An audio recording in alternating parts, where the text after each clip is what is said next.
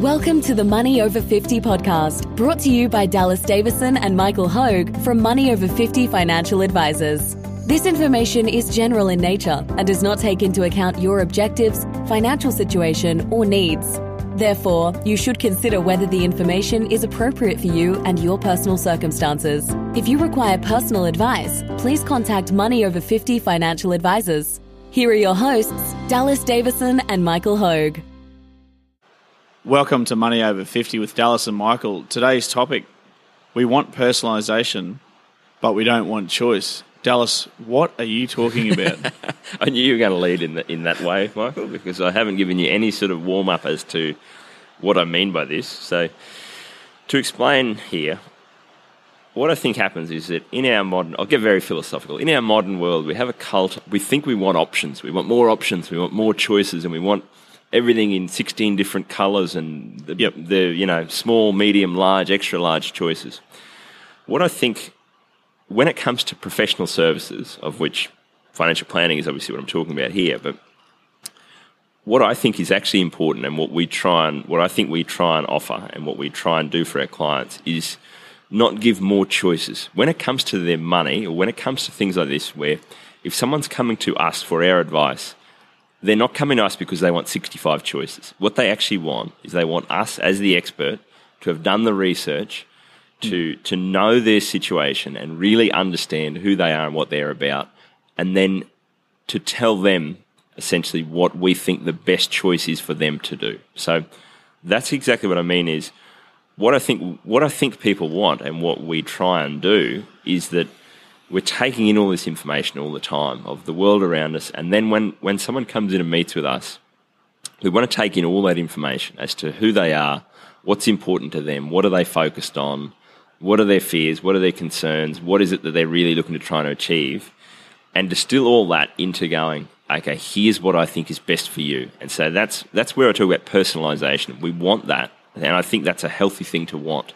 So when I'm saying we want this, I think what I what I mean here is this is what people should be looking for. That's what they should want.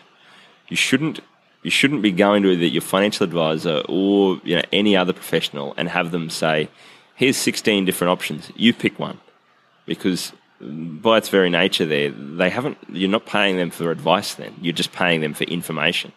So I don't think that if you go to someone and they just give you a lot of different choices, that's not good. What you really want is someone who is taking all that into account for your personal situation and then being able to tell you, this is what I think is best for you. so, if Roger Federer, Here we go. Is running- Roger Federer with his tennis coach again. Roger Federer's running cross court, Djokovic has just hit Yeah, a beautiful ball. Roger Federer's running cross court yeah, and he hits a backhand. yeah, And the way that he hit that backhand would be subtly different every time. He's taking in everything around him. yep, how close he can get to the ball, how much, how fast the ball is going. yep. Is Djokovic running into the net? Which Yeah. side of the net is, Yeah, is he yeah. coming? All of that sort of stuff. Yep. And if you actually asked him how do you hit a backhand, he probably couldn't tell you Yep. because he's taking in all that information. Everything's subtly different at, any, at any point in time. Yeah. Given that you describe yourself It's the best as the Roger. Federer of, of financial planning in Australia, Yep. Yeah. or, sorry, not Australia, the world. Yeah. Um, I thought it would be a fitting analogy. It so is. I agree with you I- I was- completely. I was actually agree with you completely. This is great. I love when you use the Roger Federer analogy because then it makes it sound like we're Roger Federer in this example. But but yeah, you, you're dead right. Is that that's that's what you what you're doing is over over many as, as any sort of professional. What you're doing is you've seen you've seen a lot of these different situations and you've. Yep. You've, you've got the feedback. You've you've done a lot of that uh, research in the background, so that, decision for us as the professional working in this space it should be very simple and easy for us to tailor that to the client sitting in front of us and say, right, here's what I think you need to do. Um, and that's, I guess, I don't really have much of a, a takeaway from today, but if anything, I think that it's probably a, a warning for a lot of people is if you're if you either a have a financial advisor currently and and the conversations tend to be them saying, well, here's your six different options or six different ways that you could be invested, hmm. or here's how much you, you can contribute this much or this much or this much into super, or any of those sorts of things where if you've got a professional and they're giving you too many choices, I'd, I'd be very concerned. So that's, that's sort of point one that I want to make. And point two is that if you're currently self directed and, and you don't have an advisor, be aware that that is, that is an easy trap to get caught in in our, in our modern world where you can Google anything. And you, you could Google something and there'll be 65 different options available to you for how you should do that or you could do that. And so that's kind of what I see as, as our value, um, both with people who have an existing advisor that they're not really sure, or with people who don't have an advisor, is that our job is to take a lot of the choice out of it, if that makes sense, and just go, you've told me your situation, you need to do these three things, and that's it. Look, I, I agree. I agree completely. I usually like to, to argue in some sense of, the, of capacity. Yeah. Um, but I agree completely with you. And I think most of our clients are busy people. They're experts in their own field. Yeah. Um, they make a lot of money by being, you know, um, the best consultant or the best plumber or the best electrician or the best, you know, whatever they are. Yep. So they actually don't have time to to research. They don't have time to look at these choices. They don't want to. No. Um, so no, I agree completely with you. And it's summing up. It's summing up. I mean, we've spoken before on niching and how we only work with people that are age fifty and over, and how those people are. Uh, we see the same scenarios time and time again. Um, yeah, their names are different and the figures are different. And they live in a different house and all of those types of things. But but there's a lot of commonalities as well. So what you're doing a lot of those times is you're filtering out anything that is just you know there's not going to work for them. Yes. Or it's not going to work for the majority of people. Or you've seen you've seen it's technically might be the most brilliant strategy ever, but, but it only adds it. Yeah. The tiniest tiniest little yeah. um, you know, bit of value add or difference, and it's just not functional. Yeah, and and that's that's exactly right. That's what it's interesting. I've found this um, with with Ali, obviously, who who works with us and is, is training to be a financial planner. A lot of the time, if you're looking at a client situation and you're saying, "Well, we're going to do it this way," and he'll say, "Well, you know, why is that?" And it's almost hard to verbalize because you mm. go, "I just I just know that with these people that." This is what they do really well, and this is what they don't do really well, and and I know that this is actually what's going to keep them up at night, but this other thing isn't. So we're going to do it this way because they're going to get the same result, but it's going to be personalised for them, and they're going to feel better about it, or they're more likely to stick to the strategy, or something like that. So, and look, an example, an example that um, I've used before, and I've I've trialed, and I've trialed for myself, trialed for my clients. I know the most technically brilliant way to pay your mortgage off faster is to have both of your incomes getting paid straight off your mortgage. The old, the old line of credit yeah. And then you live off your credit card. And then you pay the credit card off And then you month. get 55 days interest free on your credit card. And then you pay it off by pulling back out of your mortgage. Exactly. So the theory is that for every 10000 that goes onto your mortgage, yep. Um, you're sitting money off your mortgage for a longer period of time. You're paying less interest. 55 days later, you pull back. And here's the critical point you have to pull back less than 10. Yeah, you pull back six to pay off your credit card because you've put all your expenses on there. Now, no, technically that's probably the best strategy, but it yeah. just doesn't work. For, and, and so, that's, a, that's a great point because it doesn't work for 99% of people. Now, I've actually got one client that, that I we've worked together for a few years now. I've got one client that that's how they do it, mm. and it actually does work for them. Yep. But I know that that does work for them because they've got the runs on the board, and I know them and their personality type and how they're sort of how they think about money and all those kinds of things. But but you're right. For the next hundred people that come in and say, "Hey, we're thinking about doing this," I'll be able to say that probably doesn't work for you because 99 times out of 100 it doesn't. But when that one person comes in that it does work for them, we'll be able to go, "Okay, well, for you this might work, but." Mm. But 99 times out of 100 it doesn't. And so that's exactly right, is that it's that ability to pattern match between, you know, the, the actual technical knowledge of financial planning and and all the information that you can take in and people's situation, people's personality types, uh, and and how to best line that up. So, yeah, that's that's a really good example of, of those sorts of things. And so, you know, if if someone came in and said to you, "How do we best pay off our mortgage?" You're intuitively you know them, you're, you're taking into account all the conversations you've had with them in the past, you're taking into account their financial history, and you're going to say to them, "Here's what you need to do." You're not going to say to them, "Well, there's this strategy where you could use a line of credit and pay this off there, or you could do it this way, or you could do it this other way, or you hmm. could do it this other way." You're just going to distill that information into one thing and say, "Go and do this. This is what you need to do." Yeah, that's right. So, so the only way that I've found that works for, for myself and my clients Yeah. is to have multiple accounts, multiple different bank accounts, and you nickname one bills mm-hmm. account, you nickname the other one a holidays account, and you, Yeah. you know, you you you've got money as it comes in, you funnel it out into these Yeah. different accounts, funnel it into your superannuation fund. Hey, whatever's left over, you can spend. So, so. So that's that's an example. I mean, that's that's that's Yeah. a simple example, but that's that's an example of, of I think what you're talking about, Dallas. That's right. And and the one that when I was thinking about this recently, and what made me think of it is different professions that do this well and don't do it well. And um, so, for example, I've found in the past that sometimes accountants are terrible at this because what you'll say is, "Hey, I, I, I want to do this thing. What's the best way to to set that up, or what's the best structure for that?" And they'll go, "Well." You could structure it in this way, or you could structure it in this way, or you could structure it in this other way and you're sitting there waiting for them to go, and, and you have to press and go, okay, but what's what's best? What do you think is actually best? And they go, well, if it's if you're optimizing for this, then it's this, and if you're optimizing for this, you go, okay, but and then eventually after about half an hour, they go, based on you and your situation and what you're trying to achieve, I think you should do it this way. So you go, okay, great, finally, after all that, we've got we've got the answer that I actually wanted initially. Whereas normally, if you've got a good mechanic, mechanics are great at this. You- If you've got a good mechanic that you trust, you drop your car off, they ring you through the day and say, Hey, this thing's wrong with your car. Hmm. I know that you don't do any long trips, or I know that, you know, this car's an, an old rust bucket and you're just trying to run it into the ground. And so there's this thing that's wrong with it. It's not a safety issue. It just makes a bit of a mm. funny noise. If you can ignore it, forget about it. I don't think we need to fix it and they've already done all, and that's exactly that. They've spent 30 years of experience in their area of expertise.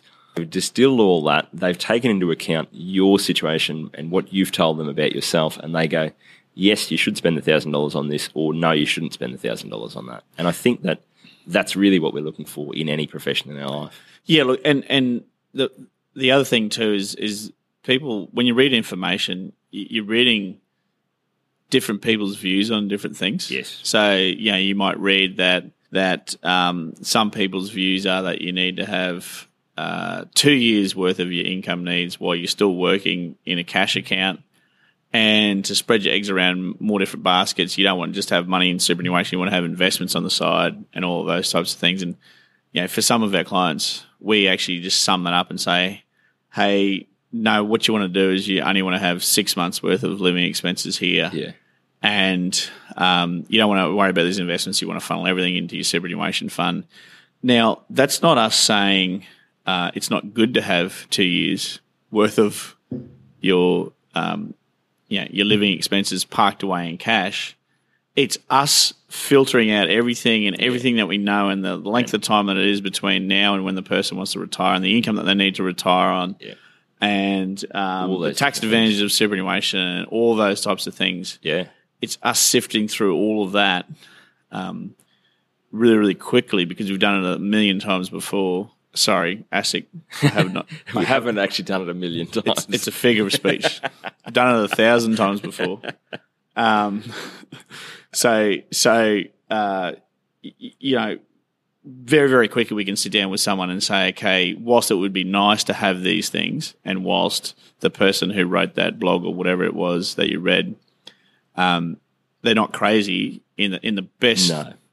best case scenario, perfect world, you would have those things. Um, we know with your available resources, you just don't have that, That at your fingertips. So yeah. The best thing for you to do is is is this. and, that, and that's I think the the big thing for me is is to be uh, a bit of a warning, I guess, of it's it's great to search out new information and it's great to take on board different viewpoints, but you always want to look at that with a grain of salt and go, does this person actually know my situation? This is the barbecue test all over again. You, you hear about this all the time where someone will say, Hey, I was talking to this mate at a barbecue and he said I should do this. Now, what that mate actually really meant was he does that and it works for him. He generally what happens at the barbecues, they don't take into account, oh yeah, well, you're different in this way and, and we're different in this other way and all these sorts of things. It just becomes we repeat what we sort of know. And so anytime you find yourself um, I, th- I, think what happens in our modern world is that it's more likely that you're getting overwhelmed with information and different viewpoints. And what you probably don't need is more information and more more different ideas. Mm. What you probably need is to distill that into something that is taking your situation into account. Now, whether that's to go and meet with a financial planner, or whether that's just, I guess, for for people to think about this as you read something, as it relates to your finances or financial planning or anything like that. Always really think about that as, you know, does how does this relate to me as an individual and to my situation? Mm. So we want all of that information to be personalized to us. We don't want 20 different choices. We want to take in some of this information, think about how that actually applies to you, and then make your make your choice in a way that is personalized and specific to your own situation. Mm. Yeah, look, look, uh, it, it is. I, I, think listening to this podcast, you be, could be forgiven for thinking it's a one way street here. Yeah, as in it's a top down approach where we're telling people what to do. It's not. It's very. Con- it's collaborative. It's very collaborative. Yeah.